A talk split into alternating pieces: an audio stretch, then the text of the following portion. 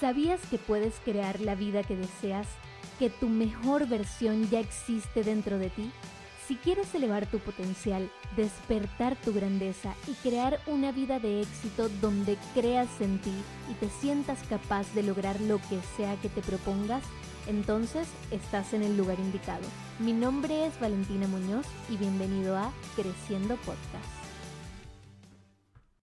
Hello, ¿cómo te encuentras el día de hoy? Espero que estés excelentemente bien por aquí, feliz y agradecida nuevamente de estar contigo.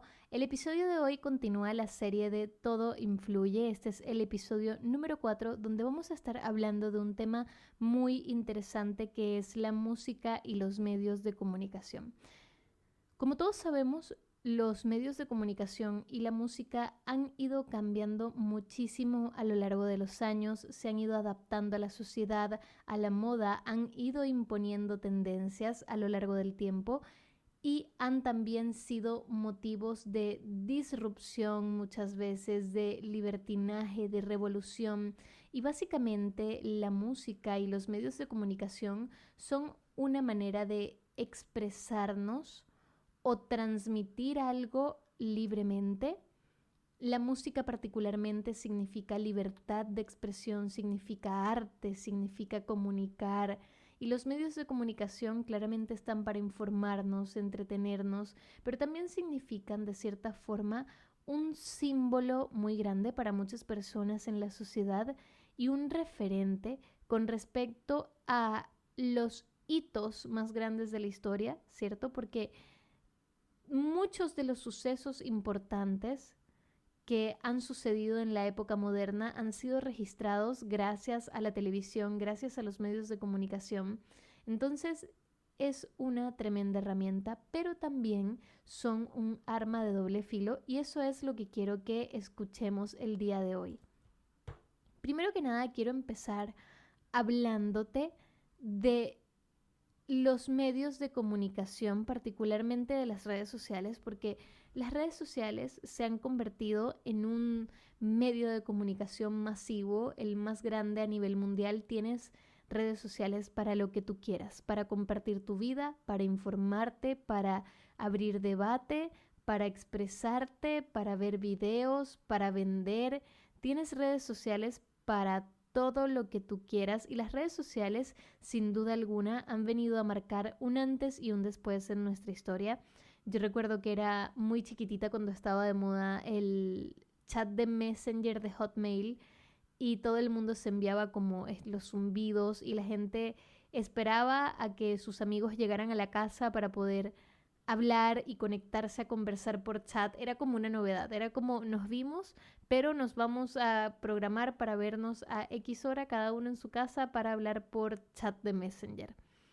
Recuerdo que era algo icónico en esa época el furor de las redes sociales, MySpace, Metroflog creo que se llamaba. Y todas estas redes sociales que en sus inicios fueron furor, muchas fueron desapareciendo, otras se fueron incorporando, como por ejemplo Facebook, Instagram, Twitter, Tumblr, Snapchat y así sucesivamente. Y creo que si miramos hacia atrás, si bien ha pasado muy poco tiempo desde la creación de la primera red social, aún así se siente como toda una vida para las personas que crecimos en medio de esta revolución tecnológica y que pudimos ver afortunadamente el antes y el después de las redes sociales. Si te soy muy sincera, aunque sé que soy muy joven, a mí igual me cuesta llevar un poco el ritmo de las redes sociales, me cuesta llevar un poco el ritmo ante tantos cambios y sobre todo ante tanta información. Y aquí es a donde quiero llegar con el punto de que todo influye. Uno creería muchas veces que las redes sociales son inofensivas. Total, las ves cuando te despiertas, las ves antes de dormir, las ves mientras vas viajando en el tren, en el metro, en el autobús. Muchos las ven mientras van manejando en el auto. Y la cosa es que las redes sociales se han convertido en una extensión de nuestra vida. Hoy en día, si tú no tienes presencia en redes sociales, eres un bicho raro, estás loco, no estás en nada, tu negocio no vende. y escuchamos todas estas premisas que nos bombardean y nos incitan a estar constantemente presente en las redes sociales. Aunque no queramos, aunque tenemos un mal día, aunque le estemos pasando bien, aunque tengamos un momento muy privado, todo se comparte en las redes sociales. Y para mí esto es un arma de doble filo, porque si bien las redes sociales son parte del siglo XXI, son indispensables y estoy completamente de acuerdo con esto, para mí es un poco distinto. ¿En qué sentido? Nuestro cerebro es increíblemente susceptible a toda la información que nosotros le damos constantemente, consciente e inconscientemente. Y nuestra habilidad para absorber esa información es increíblemente aún más grande y más fuerte. Nuestro cerebro está constantemente percibiendo, tomando nota y guardando para automatizar. Hace menos de 20 años, apenas si sabíamos usar Hotmail, Yahoo, el correo electrónico, incluso los teléfonos. Todavía había muchas personas que no se adaptaban a los teléfonos celulares. Y hoy en día es casi que un estándar social y una exigencia el estar presente en redes sociales. Y el problema de las redes sociales no es solo la sobreinformación que te producen, que al final terminan desinformando muchas veces, sino también lo delicada que puede llegar a ser con respecto a cómo influye en ti, en tu vida. La exposición constante a las pantallas produce irritabilidad, produce estrés, produce ansiedad, produce obviamente problemas oftalmológicos entre otras cosas. Pero además de eso, todo lo que vemos en las redes sociales tiene un fin y usualmente es venderte. ¿A costa de qué?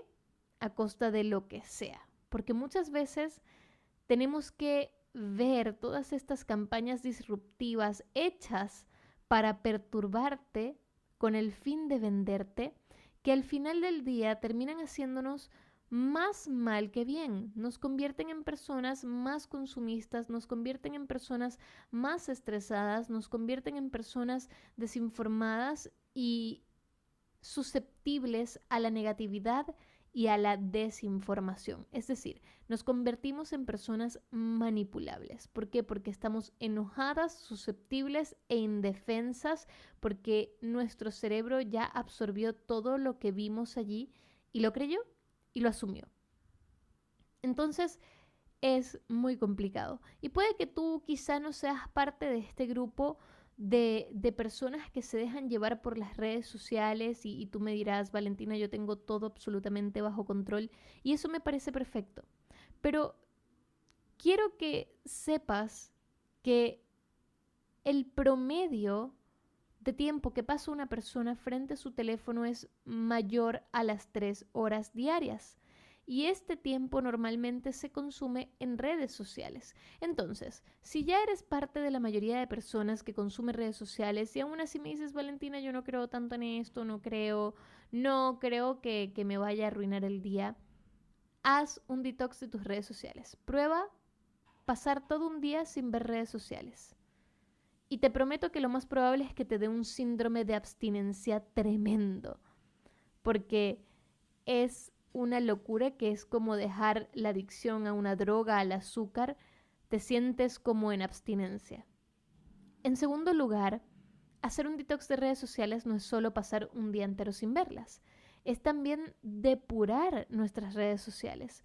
¿Depurar de qué? De contenido que no te aporta, de contenido que no te suma, de contenido que te hace mal. Tú no tienes necesidad de tener a todas las personas que has conocido a lo largo de tu vida en tus redes sociales, incluso a esas que no te agradan. No tienes ninguna obligación porque las redes sociales, si bien están expuestas al público, son personales. Tú decides qué se publica allí y qué no, y a quién quieres ver y a quién no. No tenemos que ser así de masoquistas. No tenemos por qué tener a esas personas que no nos agradan, esas personas que nos generan resistencia o rechazo. No tenemos por qué tener... No, no, no tiene por qué ser así. Entonces, haz un detox de tus redes sociales. Otra cosa, no necesitas estar al día con todo lo que pasa en el mundo y en la farándula. Las redes sociales, además de ser para socializar, se han convertido, como te decía en un principio, en un medio de comunicación masivo. Nos enteramos de todo, incluso muchas veces primero que, que la televisión o que los medios de comunicación tradicionales, nos enteramos de todo lo que pasa en el mundo y eso no es necesario. Tú no necesitas saber todos los detalles de la ruptura de Rosalía y Raúl Alejandro, o de que si Shakira le dijo a Piqué, o que si la suegra de Shakira le dijo, no lo necesitas en tu vida. Entonces, es importante saber y consumir con cautela nuestras redes sociales. Si ya pasas esa cantidad de tiempo en estas redes navegando, entonces elige con cuidado el contenido que consumes, elige con cuidado a tus seguidores, elige con cuidado a las personas que sigues, elige con cuidado porque las redes sociales son un arma doble filo y pueden destruirte, hacerte procrastinar, hacerte perder tu tiempo, desinformarte, generarte todas estas emociones negativas o pueden construirte. ¿Cómo te pueden construir? Siguiendo personas que admiras, siguiendo páginas motivacionales como la mía, haciendo un esfuerzo por reducir tu tiempo en pantalla y eligiendo con cautela en qué crees. Tú dispones de un único control absoluto sobre una sola cosa y son tus pensamientos. Filtra lo que entra a tu cabecita y que viene de las redes sociales. Porque hoy en día con las redes sociales todo el mundo es hater, todo el mundo se cree opinólogo, todo el mundo es experto en algo, todo el mundo es licenciado universal. Entonces tienes que cuidar las fuentes de la información en la que estás creyendo. ¿De dónde viene esa información? ¿Es veraz? ¿Es real? ¿Es eficiente? ¿Te aporta? Y en base a eso decidir. Ojo allí. El segundo punto es obviamente la televisión y el diario, que de nuevo no solo te pueden consumir una cantidad de tiempo absurda, sino que a eso le podemos sumar que la mayoría de las personas ocupan la televisión para ver noticias y, entre comillas, empezar el día informados, lo cual a mí me parece la peor forma existente de engañarte y hacerte creer a ti mismo que estás informado mientras te implantas una cantidad de negatividad diaria increíble. Al igual que en el punto anterior, la televisión, así como las redes sociales, puede ser un gran aliado o definitivamente tu peor enemigo. Porque la televisión definitivamente puede o construirte o destruirte cambiando de canal.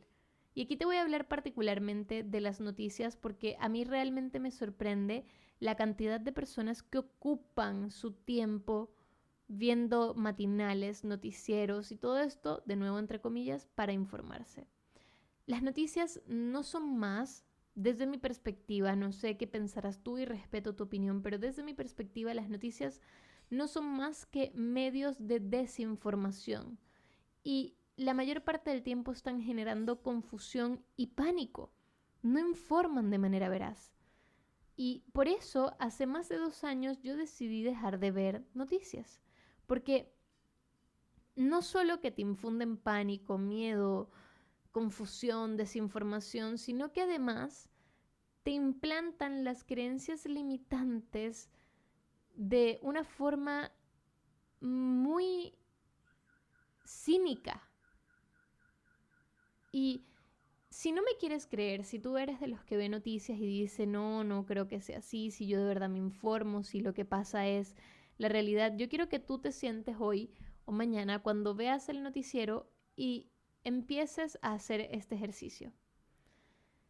Y aquí volvemos al primer episodio sobre la programación verbal, porque quiero que te sientes y hagas el ejercicio de sentarte con papel y lápiz y cuentes cuántas palabras negativas se dicen en los noticieros.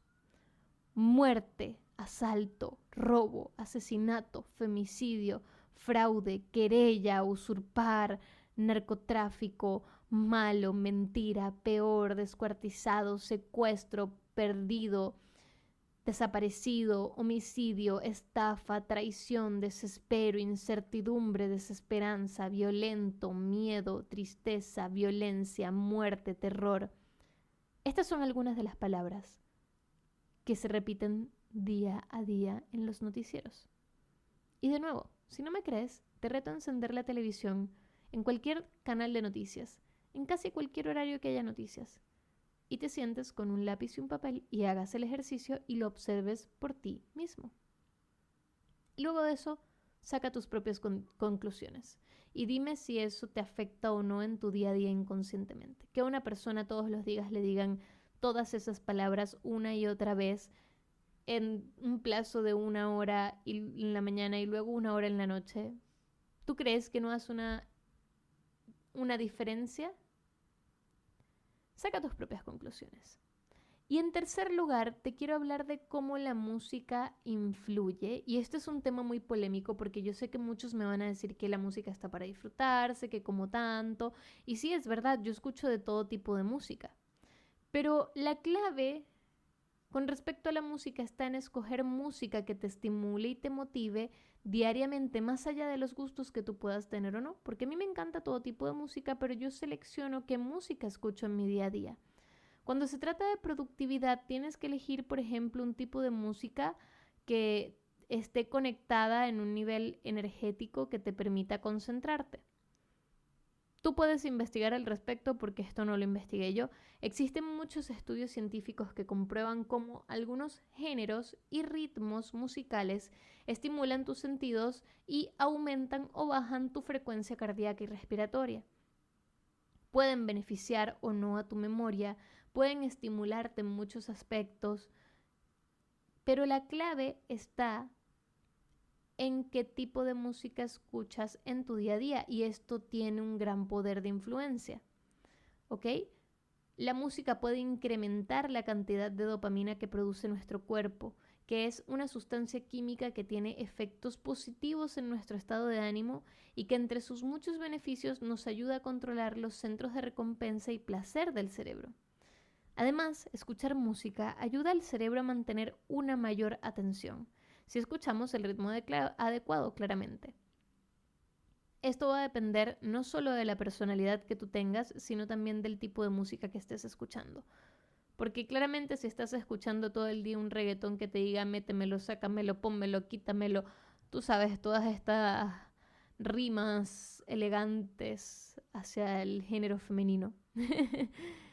Obviamente los beneficios no van a ser los mismos que escuchando otro tipo de música, pero si escuchas el ritmo adecuado puedes obtener beneficios en la música como por ejemplo mejorar tu estado de ánimo, reducir el estrés y la ansiedad, beneficiar tu rendimiento en el ejercicio, estimular y trabajar la memoria, mejorar la capacidad de retentiva y obtener efectos calmantes y relajantes.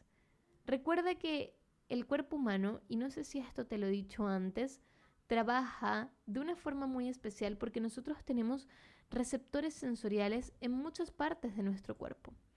Pero particularmente en la audición, el oído humano es capaz de percibir un rango de frecuencias de aproximadamente 20 a 20.000 Hz o el hercio. Este símbolo es la unidad de la frecuencia, porque así es, nuestro, nuestros oídos no perciben voces, no perciben, nuestros oídos perciben frecuencias. Obviamente esas frecuencias se traducen en voces, sonidos, etc. Pero si tú te das cuenta, muchas veces nosotros podemos percibir con la audición incluso vibraciones. Porque nosotros sentimos y escuchamos y podemos muchas veces incluso ver las vibraciones. ¿Ok? Entonces, ¿qué pasa? Que el Hertz, que es la unidad de la frecuencia, se aplica en la física para la medición de la cantidad de veces por segundo que se repite una onda, ya sea sonora o electromagnética. O puede aplicarse también, por ejemplo, de otras formas, cuando las olas del mar llegan a la playa por segundo las vibraciones de un objeto sólido. La magnitud que mide el hercio se denomina frecuencia. Y en este sentido, la audición es uno de nuestros principales canales para la comunicación y el equilibrio. Entonces, a través del oído nosotros percibimos energía. Y es por esto que es tan importante también cuidar lo que escuchamos. Si nosotros, por ejemplo, nunca cuidamos la música que escuchamos y estamos constantemente escuchando letras obscenas, letras de violencia, letras de muerte, no significa tanto el hecho de que tú vas a salir a matar a alguien o que vas a salir eh, por allí todo cachondo por la vida solo porque escuchas reggaetón todo el día. O sí, no lo sé, lo sabes tú. Pero lo que sí es importante es las emociones que nos están produciendo inconscientemente estas canciones, el estado de ánimo, los niveles de energía. Y de nuevo, no lo digo yo, puedes investigarlo por ti mismo o por ti misma. Entonces, todo influye. Sí, influyen las redes sociales, influyen los medios de comunicación, influye la música que escuchamos en nuestro día a día. ¿Cómo puedes mejorar esto para que tu vida esté más equilibrada? De nuevo, no te digo que elimines absolutamente todo de tu vida y nunca más y te restrinjas y nunca más escuches reggaetón o letras obscenas y nunca más veas redes sociales y nunca más veas noticias. Para nada. ¿Qué sí puedes hacer? Ten un día de redes sociales off. Desconéctate. No va a ser el fin del mundo. Desintoxica tus redes sociales. Elimina todas esas personas que te siguen y, que sigues que quizá no te aportan, te generan resistencia, te generan rechazo, etcétera, etcétera, etcétera. Te vas a sentir mucho mejor y empieza a seguir páginas que te aporten de los temas que te interesa aprender, conocer, las personas que aspiras conocer, las personas que admiras, que quieres ser como ellos, que te den un ejemplo y que te construyan. Con respecto a la música, elige canciones en tu día a día que te aporten. Yo tengo un playlist que se llama Mañanas Alegres y otro que se llama Positive Vibes. Y en esos playlists que están abiertos en Spotify, tú puedes escuchar música con intención. Y si te tomas una asesoría conmigo, obviamente te puedo enseñar muchas más técnicas para estos temas. ¿Qué puedes hacer con respecto a las noticias? Reduce el rango horario de noticias que miras elige otro tipo de noticieros, selecciona las noticias que quieres ver en tus redes sociales y filtralas. No dejes que las pequeñas cosas te afecten de gran forma inconscientemente. Recuerda, Carl Jung siempre decía, mientras no hagas conscientes las cosas inconscientes, irás por la vida diciéndole a todo lo que te sucede destino. Obviamente no lo decía de esta forma, esto fue un parafraseo, pero bueno, era algo así. Carl Jung era un hombre muy sabio, un psicólogo, un filósofo, una gran personalidad que contribuyó a la psicología moderna, pero en síntesis es trae a tu consciente las cosas inconscientes, evalúalas y mejóralas, para que no vayas por la vida con la vida sucediéndote a ti, sino que vayas tú sucediéndole a la vida. Te mando un beso y que tengas un feliz día y nos escuchamos en el próximo episodio de esta serie de Todo Influye en Creciendo Podcast. Nos escuchamos pronto. Chao, chao.